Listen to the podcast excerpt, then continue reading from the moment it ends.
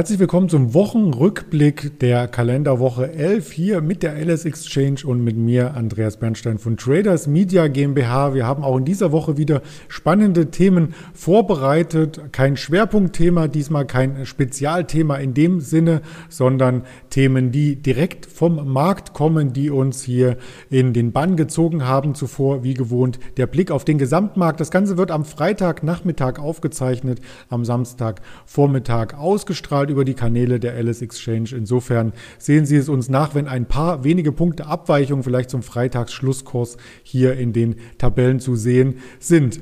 Ja, welcher Markt hat sich am besten entwickelt bei den Indizes? Ganz klar Italien. Frankreich hat sich gut entwickelt. Schweden, der DAX auch mit einem Anstieg von aktuell 4%. Er hat in dieser Woche 600 Punkte zugelegt. In der Spanne, da kommen wir gleich noch einmal ausführlich hinzu.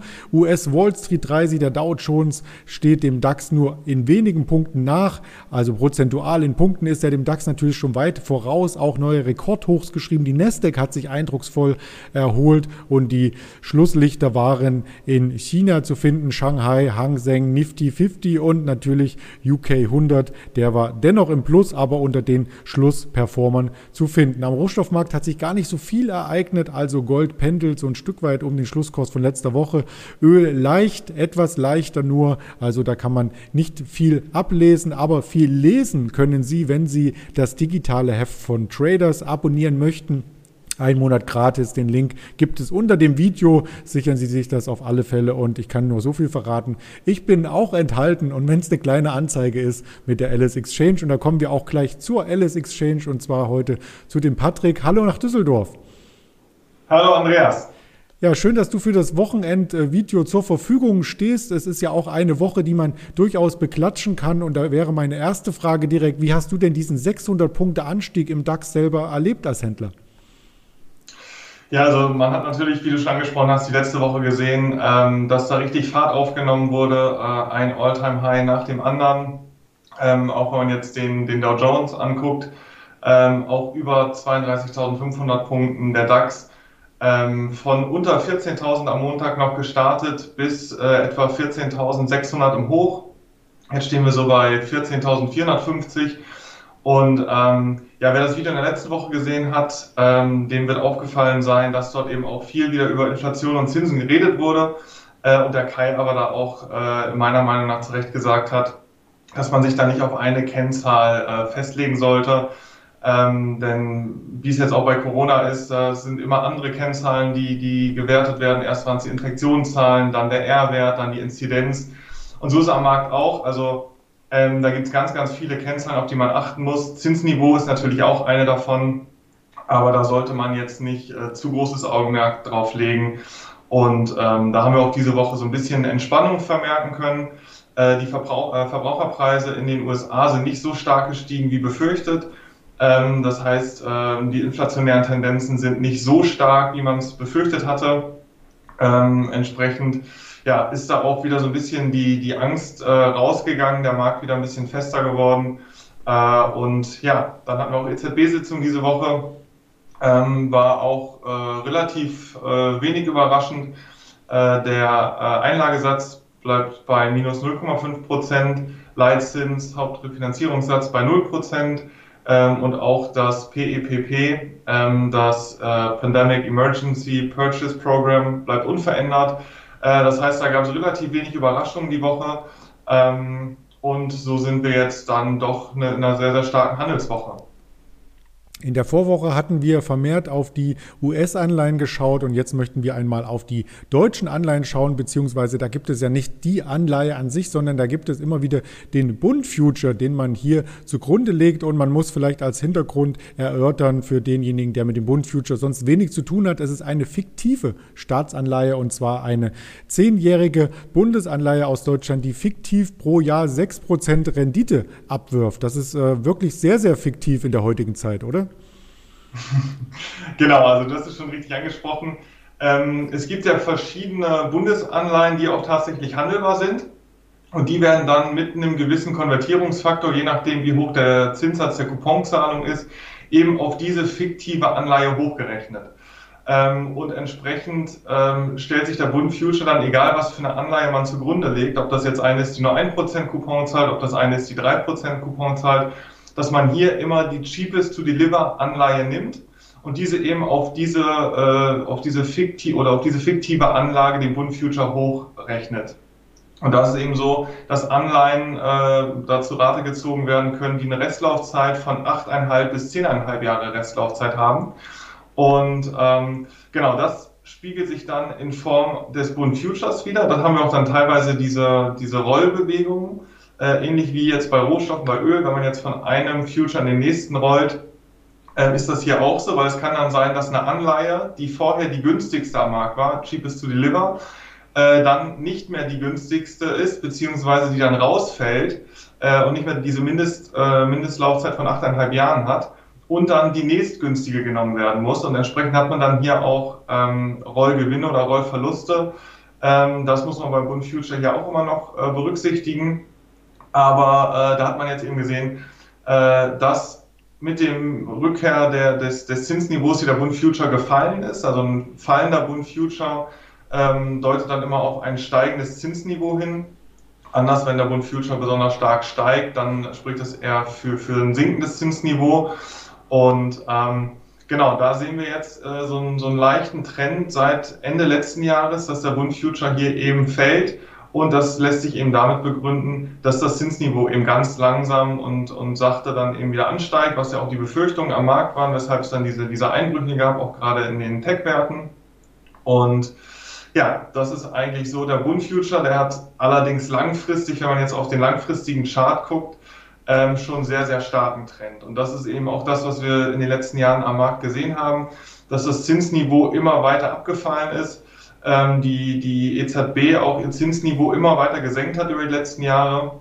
Und so haben wir jetzt insgesamt schon einen sehr, sehr starken Aufwärtstrend ähm, begleitet eben durch dieses, durch die fallenden Zinsen und jetzt dann eben aber äh, auf kurze Sicht, äh, kurzfristig einen fallenden Bund Future, was jetzt eben dann auch wieder Hoffnung schürt, dass vielleicht das Zinsniveau äh, steigen könnte, beziehungsweise je nachdem aus welcher Perspektive man das sieht, Hoffnung schürt.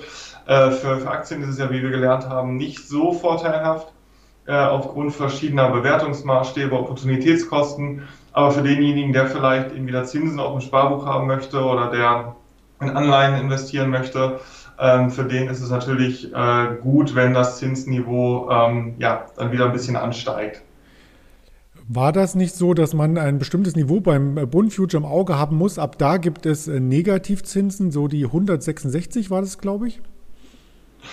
Ähm, es gibt dieses, dieses äh, eine Niveau, ich kann aber nicht genau sagen, ähm, wo das liegt. Also es ist ja eben, wie gesagt, die, diese 6% Couponzahlung plus dann diese äh, 100% Tilgung am Laufzeitende, wenn man das jetzt summieren würde, käme man auf 160.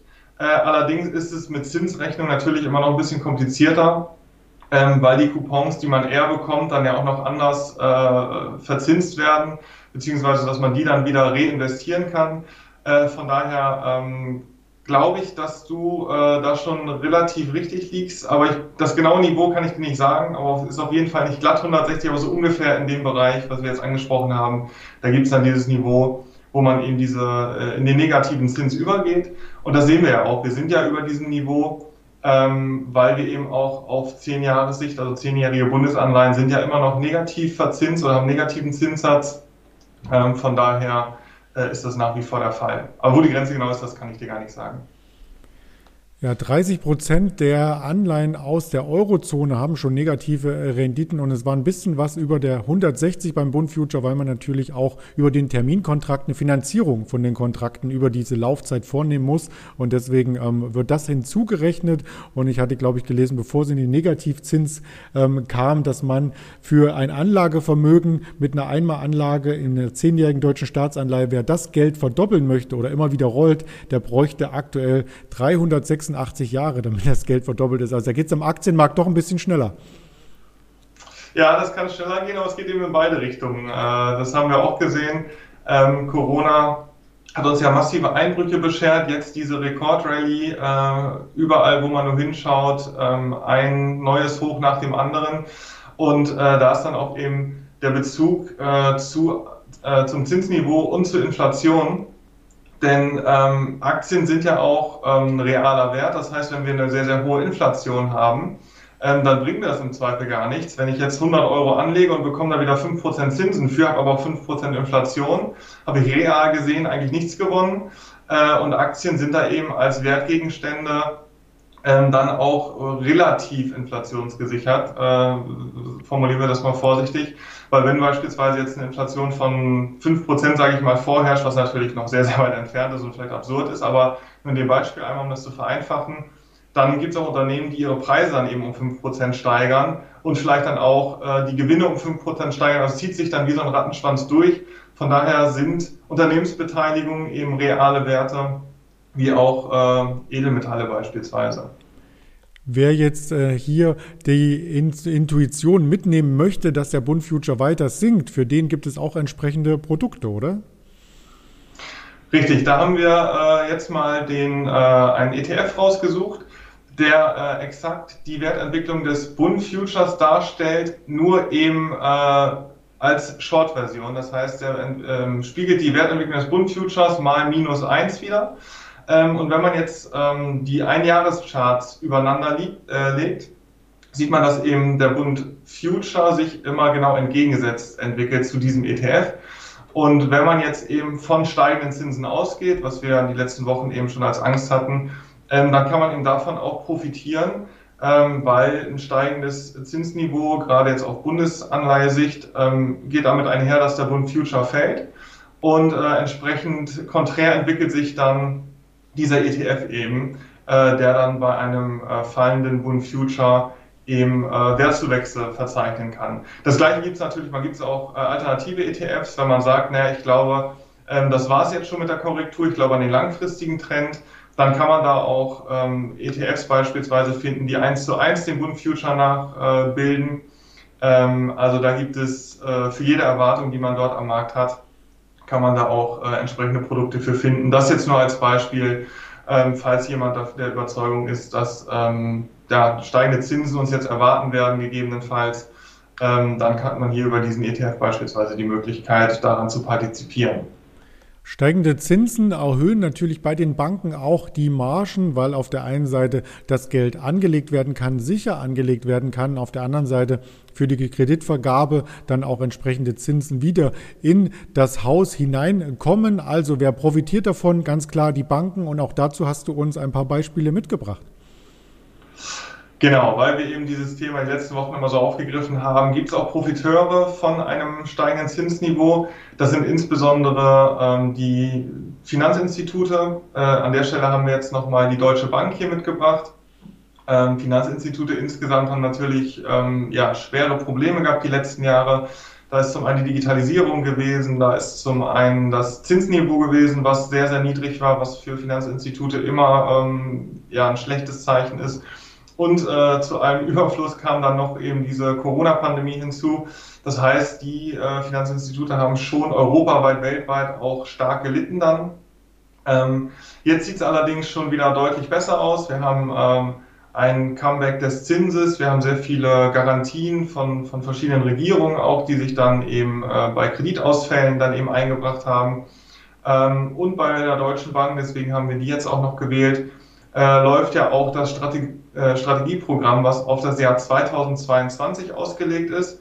Das wurde damals von Christian Sebings, äh, dem Vorstandsvorsitzenden, 2018 äh, gestartet und sieht eine Transformation in drei Phasen vor. 2018 sollte erstmal die Stabilisierung erwirkt werden, 2019, 20 sollte es dann zur Transformation kommen und ab 2021 möchte man dann äh, wieder nachhaltig profitabel sein und die Ziele sehen im Detail so aus, dass die Erträge bis 2022 auf 24,4 Milliarden Euro gestaltet werden sollen. Kosten sollen radikal gesenkt werden. Beispielsweise Stellenabbau, ähm, dass man sich von einigen Geschäftsbereichen trennt. Aktienhandel wurde da beispielsweise äh, dann deutlich reduziert. Ähm, also dass die Kosten auf etwa 17 Milliarden Euro gesenkt werden sollen. Eigenkapitalrendite von 8% soll erzielt werden und eine harte Kernkapitalquote von über 12,5%.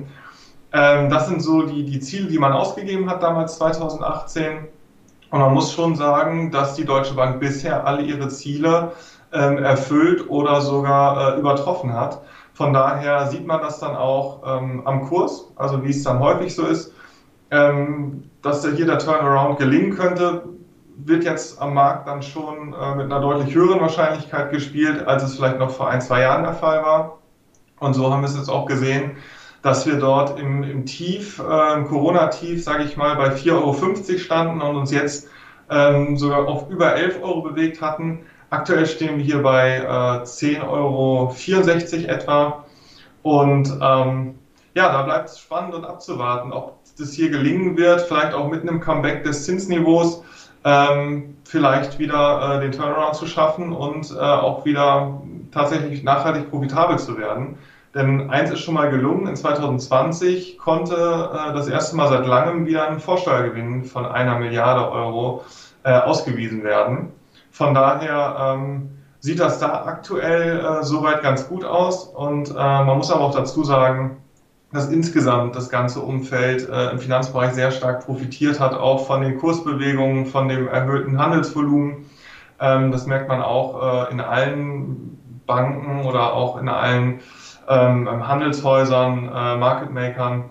Ähm, dort äh, gibt es jetzt schon richtig Rückenwind und ähm, ja, das bleibt spannend, ob man da den, den Kurs weiterführen kann. Also jetzt wieder ein kleiner Gewinn übrig geblieben und äh, schon werden auch die Gehälter und Boni erhöht. Vielleicht wollen wir das auch noch mal hier noch mit nachtragen. Das wurde nämlich heute veröffentlicht, dass die Boni um 29 Prozent gestiegen sind und insgesamt möchte die Deutsche Bank dafür 1,9 Milliarden Euro aufwenden. Also da äh, wird ordentlich etwas ausgeschüttet. Das steht im Jahresbericht heute, den ich mir vorhin noch mal ganz ausführlich durchgelesen hatte. Ursprünglich wollte die Bank über 2 Milliarden ausschütten. Da hat aber dann ähm, der Aufsichtsrat gesagt, ist doch ein bisschen viel, ähm, also 29 Prozent Erhöhung der Boni. Und wenn man nur die Vorstandsgehälter zusammenrechnet, sind das 50 Millionen Euro nach 36 Millionen im Vorjahr. Und der Herr Sewing, du hattest ihn zitiert vorhin, bekommt davon 7,4 Millionen. Das ist doch auch ganz anständig, oder? Äh, das ist ein ganz nettes Gehalt, ja. Ich glaube, ähm, da ist jeder so ein bisschen neidisch. Aber ähm, ja, tatsächlich muss man aber auch sagen, wenn das wirklich hier gelingt, ähm, den, den Turnaround zu schaffen, ähm, dann ja, glaube ich, ist das auch schon verdient und die Aktionäre werden ihm da dann auch nicht böse sein. Es ist eben nur die Frage, ob das auch wirklich nachhaltig ist oder ob man da jetzt vielleicht ein gutes Jahr hatte. Wie gesagt, viel Rückenwind von verschiedenen Aspekten oder ob das wirklich auch ähm, auf das Management zurückzuführen ist. Und äh, ja, das äh, bleibt abzuwarten, aber wenn da der Turnaround gelingt, ähm, dann äh, muss man da auf jeden Fall Respekt zollen, denn die Deutsche Bank hat es davor ja über Jahre hinweg nicht geschafft, oder seit der Finanzkrise muss man eigentlich sagen, ähm, da irgendwie wieder auf einen grünen Zweig zu kommen. Ja, man muss das natürlich auch vor dem Hintergrund der hohen Mitarbeiteranzahl ähm, sehen. Ende 2020 waren ja knapp 85.000 Menschen ähm, beschäftigt. Und wenn man sich die Gehaltsstruktur dann insgesamt anschaut, so verdienen hier insgesamt 684 Mitarbeiter mehr als eine halbe Million Jahresgehalt jeweils. Davon sind ein Teil natürlich auch in den USA. Und lass uns da mal gerne auch eine US-Bank hernehmen, denn da sind die Gehälter um ein Vielfaches höher. Genau, wir haben uns auch nochmal äh, Goldman Sachs äh, mit in dieses äh, Video genommen, einfach auch, äh, um nochmal anzuschauen, wie es eigentlich jenseits des Atlantiks äh, aussieht. Und ähm, dort hatte man auch mit, mit äh, Zinstiefs und Digitalisierungsproblemen zu kämpfen. Allerdings hat man in den USA ja auch immer noch ein höheres Zinsniveau gehabt. Das heißt, da war die Lage nicht ganz so dramatisch. Vor allen Dingen nicht so dramatisch wie bei der Deutschen Bank, die ja noch ganz andere Probleme mitgesteppt hat. Und äh, ja, auch dort konnte man äh, jetzt hier positiv überraschen. Also vor einigen Wochen wurden dann die Quartalszahlen aus dem vierten Quartal 2020 präsentiert. Und da hat man über alle Bereiche hinweg äh, gesteigerte Einnahmen auch bei Goldman Sachs ähm, vorweisen können. Und das ist auch unter anderem darauf zurückzuführen, dass es eben einen boomenden Handel gibt. Also auch die Handelsabteilung von, von Goldman Sachs war da sehr, sehr erfolgreich. Ähm, da hat man auch den Vorteil, dass man kein großes Privatkundengeschäft hat äh, entsprechend auch keine, keine hohen Kreditrisiken. Und äh, somit konnte man dann auch die Erwartungen äh, übertreffen, äh, sodass man jetzt kurzfristig dann eben auch schon einen rasanten Anstieg wieder verzeichnen konnte. Und äh, insgesamt war das Geschäftsjahr 2020 auch, auch sehr, sehr erfolgreich. Der Nettogewinn stieg dort um 12 Prozent auf äh, etwa 9,5 Milliarden äh, US-Dollar, glaube ich. Und äh, wir haben ja auch den, den Langfristchart dann einmal, einmal dabei. Und äh, da sieht man auch, dass man jetzt hier wirklich auf einem All-Time-High notiert und wirklich schon ähm, ja, eine sehr, sehr starke Kursperformance hier hingelegt hat. Ähm, und ja, auch mal wieder dem, dem äh, Namen Goldman Sachs Ehre gemacht, dass man hier wirklich Marktführer ist, ähm, vor allem im Investmentbanking auch äh, und äh, nach wie vor sehr, sehr bedeutend ist. Da habe ich die Gehälter jetzt nicht aktuell recherchiert, aber man weiß, dass international natürlich in den USA die Gehälter viel, viel höher liegen und die liegen nicht nur bei den Banken sehr, sehr hoch, sondern vor allem bei den Hedgefonds. Das dürfte auch ein Thema sein, was immer wieder mit genannt wurde. Vor, bei GameStop und Co. wurde das am Rande immer mal wieder mit erwähnt, aber wir möchten auf eine Fondsboutique oder wie man so schön sagt, auf einen ETF-Anbieter heute noch einmal zu sprechen kommen, den wir letzte Woche oder vor zwei Wochen schon leicht angedeutet hatten, ARK Investment und Catherine D. Woods ist hier quasi diejenige, die im Hintergrund die Strippen zieht. Und da stellt sich natürlich die Frage, ob in dem Zusammenhang von fallenden Technologieaktien hier sie so ein Stück weit in die Bredouille kam. Genau, also äh, du hast es gerade schon angesprochen, Catherine Wood ist so der neue Star am Investmenthimmel. Gerade in 2020 war die Performance ähm, der, der Assets, die sie eben betreut, ähm, wirklich fulminant. Ähm, ARK Investment Management LLC heißt das Unternehmen. Das ist 2014 gegründet worden. Und seitdem hat sie es geschafft, äh, ich glaube, um die, also im Schnitt so um die 40 Prozent äh, Rendite pro Jahr für ihre Anleger dann zu generieren. Äh, insgesamt ähm, hat sie jetzt oder verwaltet sie jetzt, glaube ich, 50 Milliarden Assets under Management. Ähm, darunter sind dann eben fünf Publikums-ETFs, äh, die aufgelegt wurden. Und wenn man sich jetzt fragt, wie kann das sein, dass, dass die Performance da so, so stark war, ähm, dann muss man nur äh, schauen, was die letzten Jahre oder die, gerade die letzten Monate vor allem äh, sehr, sehr stark gelaufen ist. Und das ist überwiegend, äh, sind überwiegend Tech-Werte gewesen. Und dort ist sie auch sehr, sehr stark investiert mit ihren ETFs beispielsweise. Ähm, 10% ihrer Assets under Management äh, fallen dabei auf Tesla, äh, 6% oder über 6% auf, auf Square. Und ähm, ja, diese beiden Titel haben wir dann jetzt auch nochmal mit ins Video aufgenommen. Ähm, vorweg muss dann aber nochmal angemerkt sein, wo auch die Risiken liegen. Also äh, jetzt haben wir in, in den letzten Wochen dann auch äh, wirklich starke Korrekturen gesehen. Ähm, werden wir gleich bei der Tesla auch nochmal drauf eingehen.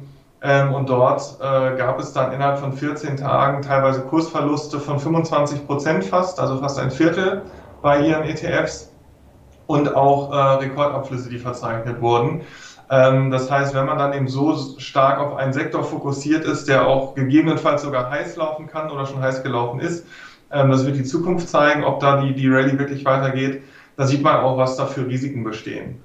Vielleicht äh, nochmal zu den Asset Under Managements. Also das sind äh, die Gelder, die Anleger ihr zur Verfügung gestellt haben und nachdem seit 2014, wie du schon andeutetest, hier eine jährliche Durchschnittsperformance von 40 Prozent vollzogen werden konnte von ihrem Management, haben viele Anleger sie quasi, ich sage es ganz salopp, mit Geld überschüttet und in den neun Monaten davor, im letzten Jahr, die letzten neun Monate, wurden aus 11 Milliarden Anlegergeldern dann 58 Milliarden Anlegergelder, nicht weil die Performance sich sich hier verfünffacht hatte, sondern weil so viele neue Gelder hinzukamen. Die müssen angelegt werden und da hat Catherine die Woods hier sozusagen breit gestreut. Du sagtest schon, die größten Positionen, da zählt auch eine Teladoc dazu, die wir in der letzten Woche vom Kai porträtiert hatten, eine Spotify, wo sie 3,7 Prozent Anteile hält und dann kleinere Unternehmen, also kleinere im Verhältnis zu Tesla aber trotzdem Milliardenunternehmen, wo sie teilweise dann 20 Prozent der Firmenanteile hält. Und das macht es natürlich brisant, hier auch auszusteigen, wenn es mal in die andere Richtung geht. Genau, richtig. Und da kann sie teilweise gar, nicht, äh, gar nichts äh, für selbst. Ähm, denn wenn jetzt beispielsweise viele Anleger das Geld aus den ETFs abziehen, dann ist sie ja gezwungen, auch äh, die Position äh, dort zu reduzieren. Ähm, und das äh, wirkt dann natürlich wie, wie ein verstärkter Trend, ähm, wenn die Leute ihr Geld aus den ETFs äh, abziehen und sie dann teilweise auch indirekt aus Tesla eben das Geld abziehen, dann haben wir eben solche Verwerfungen, wie wir es äh, in den letzten Wochen teilweise gesehen haben.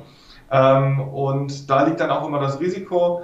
Äh, dessen, dessen muss man sich einfach bewusst sein, ähm, was ja nicht heißt, dass es auch äh, im, im, Technologiebereich nicht äh, noch weiterlaufen kann, dass, dass da nicht wirklich auch die Bewertungen gerechtfertigt sind. Also wenn man sich die Fundamentalbewertung anschaut, ist es schon bei sehr, sehr vielen Unternehmen fragwürdig, ob die in der Lage sein werden, das äh, Niveau, was sie da erreicht haben, fundamental zu rechtfertigen. Ähm, aber wer weiß, vielleicht, äh, äh, oder beispielsweise bei Amazon hatte man ja auch lange Zeit äh, das Gefühl, dass die sehr, sehr teuer sind. Äh, die sind immer weitergelaufen und ähm, man im Nachhinein hat sich herausgestellt, ähm, dass dort äh, eben auch noch die Luft nach oben war. Also von daher, ähm, das bleibt auf jeden Fall abzuwarten. Heute in der Mittagssession ähm, oder im Mittagsupdate der LS Exchange am Freitag, je nachdem, wann du dieses Video hier schaust als Zuschauer, äh, hatte ich kurz die Nvidia hier vorgestellt, die sich auch technisch erholt hatte, aber wir wollen auf zwei Aktien eingehen, die hier auch stark reflektiert sind bei ARK Invest und die erste Aktie wäre die Square Inc. Genau, das ist ein Finanzdienstleistungsunternehmen, ähm, was sich auch auf äh, Mobile Payment äh, konzentriert hat. Und ähm, der CEO von Square dürfte vielen ein Begriff sein. Das ist äh, Jack Dorsey, der auch äh, Twitter mitgegründet hat und der ist auch Mitgründer von, von Square eben. Und ähm, ja, dort hat man eine Technologie entwickelt, um äh, Kreditkartenzahlungen äh, zu vereinfachen und abzuwickeln äh, richtet sich überwiegend oder die, die, die Nische ist überwiegend Klein- und Kleinstkunden, äh, beispielsweise Taxiunternehmen, Gastronomen, die dann eben äh, ihr Smartphone mit so einem Kartenlesegerät verbinden können und dann eben Kreditkartenzahlungen relativ einfach abwickeln können. Und ähm, darüber hinaus gibt es noch eine App, die nennt sich äh, Cash App, die auch zu Square gehört und äh, das ist ein Zahlungsdienst, ähm, vergleichbar vielleicht so ein bisschen mit, mit, mit PayPal, ähm, wo man Geld über die mobile App überweisen kann. Äh, der Vorteil hier ist noch, äh, man hat dort die Möglichkeit, sogar in Aktien und Bitcoin über diese App zu investieren.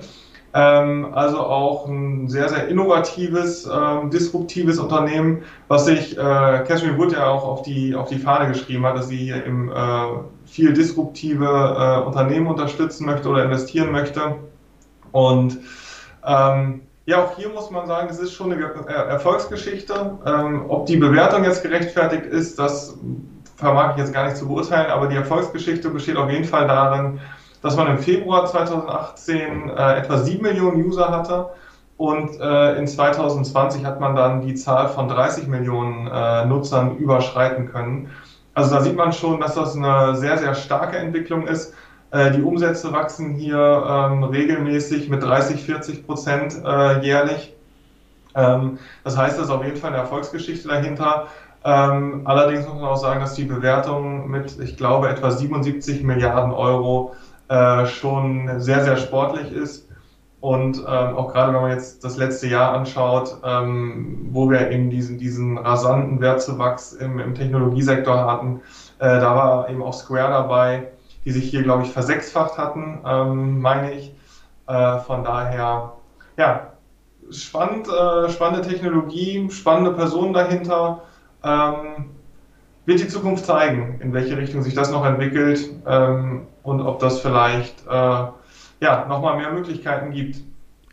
Die Nutzer der Cash-App legen ja stündlich zu. Die aktuelle Zahl liegt bei 36 Millionen aktive Nutzer und im vergangenen Jahr wurden 36 Prozent des Umsatzes bei Square durch diese Finanz-App dazu beigetragen und 45 Prozent des Bruttoertrages. Also da wird quasi Zukunftsvision gelebt und nach vorne getrieben. Und der CEO Jack Dorsey, der hat ja eine Doppelfunktion, also nicht, weil das Gehalt nicht ausreicht, sondern weil er einfach so innovativ ist. Der ist doch noch bei einem anderen Unternehmen Unternehmen-CEO?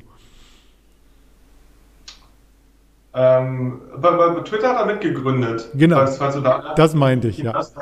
genau, genau, genau. Das hatte ich, ich glaube, ich hatte das gerade auch schon angesprochen, äh, dass er einer der Mitgründer von, von Twitter war und äh, jetzt eben bei Square dann auch äh, Mitgründer und CEO nach wie vor. Ja, da hat er natürlich eine gute Perspektive und kann ähm, technologisch hier aus dem Vollen schöpfen und vielleicht auch noch Synergien irgendwann erzeugen. Synergien braucht das nächste Unternehmen nicht zu erzeugen, denn der Gründer, den kennt jeder, Elon Musk, der reichste Mensch der Welt. Und wir sprechen noch einmal kurz über Tesla. Genau.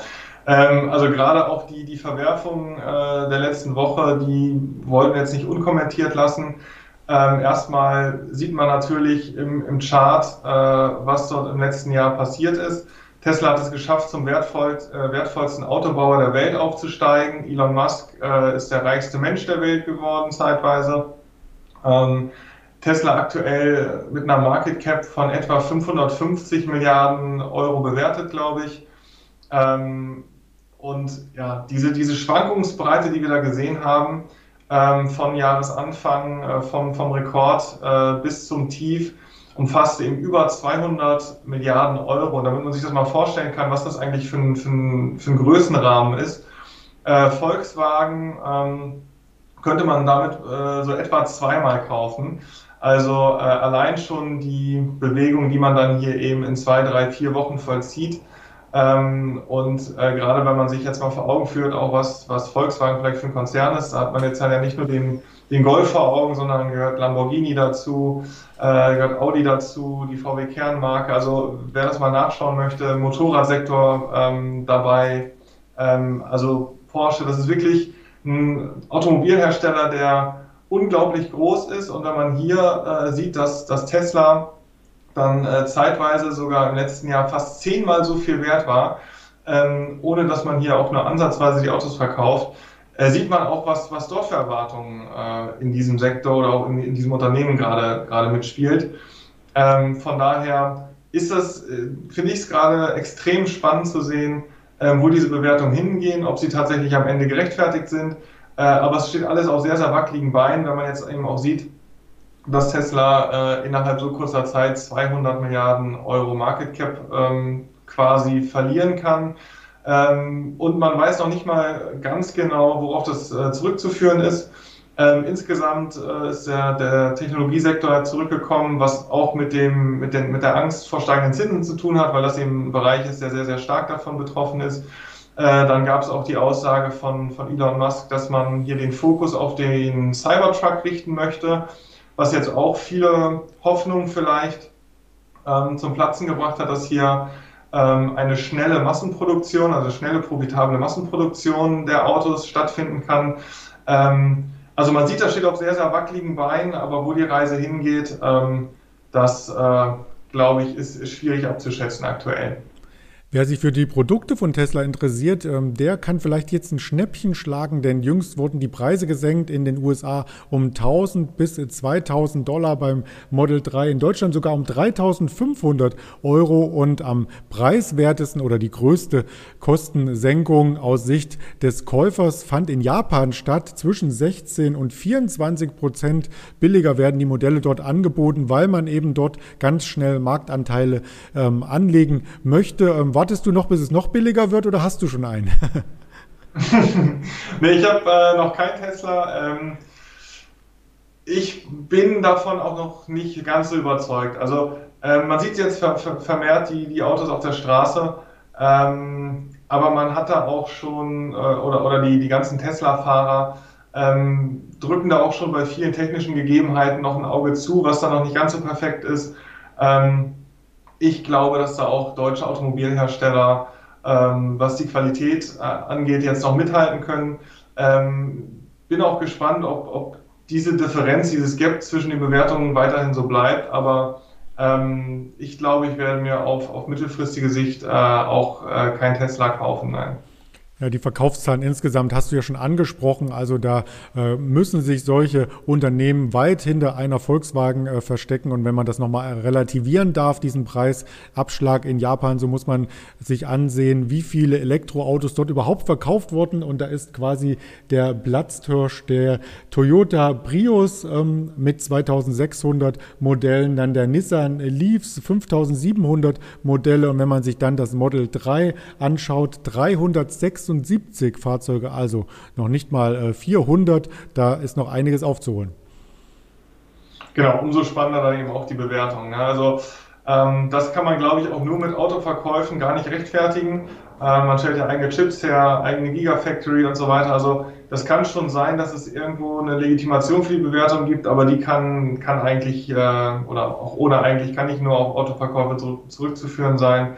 Von daher muss man abwarten, wo die Entwicklung hingeht, was man da letztlich alles noch monetarisieren kann bei Tesla, worüber das Unternehmen noch Geld verdienen kann. Und ähm, ich bin auf jeden Fall gespannt. Ich bin auch gespannt und als Abschlussfrage, wir haben schon so ausführlich und auch spannend geplaudert, jetzt insgesamt 36 Minuten. Uiuiui, wäre noch eine Abschlussfrage an dich zu richten, ob der Technologiesektor weiterhin fantasievoll ist oder ob erstmal eine längere Korrektur deines Erachtens eintritt. Also ich, ich, glaube, dass der Technologiesektor auch in Zukunft ein, ja, eine entscheidende Rolle spielen wird oder wahrscheinlich die Rolle spielen wird überhaupt. Ähm, aber wenn sich jetzt Unternehmen innerhalb von zwölf Monaten verzehnfachen, verzwölffachen, ähm, ohne fundamental wirklich ähm, da was nachzuliefern, sondern einfach nur es auf Fantasien beruht oder jetzt einer Umgewichtung, ein Umdenken stattfindet, ähm, dann kann ich mir persönlich auch vorstellen, dass es da ähm, mittelfristig, kurzfristig auch mal Korrekturen gibt. Ähm, auf lange Sicht, glaube ich, ähm, ist der Technologiesektor ähm, ein ganz entscheidender. Da wird es die meisten Innovationen geben. Ähm, da glaube ich, äh, kommt man am Technologiesektor nicht, nicht dran vorbei. Ob man da jetzt nicht auch nochmal äh, eine massive Korrektur sehen wird, ähm, bin ich gespannt. Also aktuell finde ich schon sehr, sehr, sehr, sehr sportlich bewertet alles, gerade was aus dem Technologiesektor kommt. Und ähm, ich könnte mir auch vorstellen, dass es da vielleicht noch hin und wieder mal, äh, weil es eben auch so, auf so wackeligen Beinen steht, hat man ja die letzten Wochen gesehen, der gesamte Sektor, äh, dass es da auch nochmal hin und wieder Korrekturen geben wird. Langfristig sicherlich ohne Technologie ist das Ganze nicht wegzudenken an der Börse, aber man braucht einen langen Atem, vielleicht auch eine breite Streuung und da soll der Querverweis hier zu dienen auf das Format mit der ETF-Vorstellung, was wir jeden Sonntag auf den verschiedenen Kanälen YouTube, Twitter, Facebook, Instagram und als Hörvariante bei Spotify, Deezer und Apple Podcast ausstrahlen mit dem Andi. Da gibt es immer spannende, breit gestreute Produkte, die man dann sicherlich auch für den ganz langfristigen Anleger und Investor bereithalten kann. Erst einmal an dich ganz lieben Dank, äh, Patrick, für diese wertvollen Hintergrundinfos und schon mal ein schönes Wochenende. Danke dir, Andreas. Dir auch ein schönes Wochenende. Und das wünschen wir auch allen Zuschauern. Wie gesagt, das Ganze wurde Freitagnachmittag aufgezeichnet, jetzt Samstag die Ausstrahlung oder wann immer Sie das sehen, folgen Sie uns auf den entsprechend genannten Kanälen. Bis dahin bleiben Sie gesund. Bis zur nächsten Sendung. Ihr Andreas Bernstein von Traders Media GmbH für die Alice Exchange.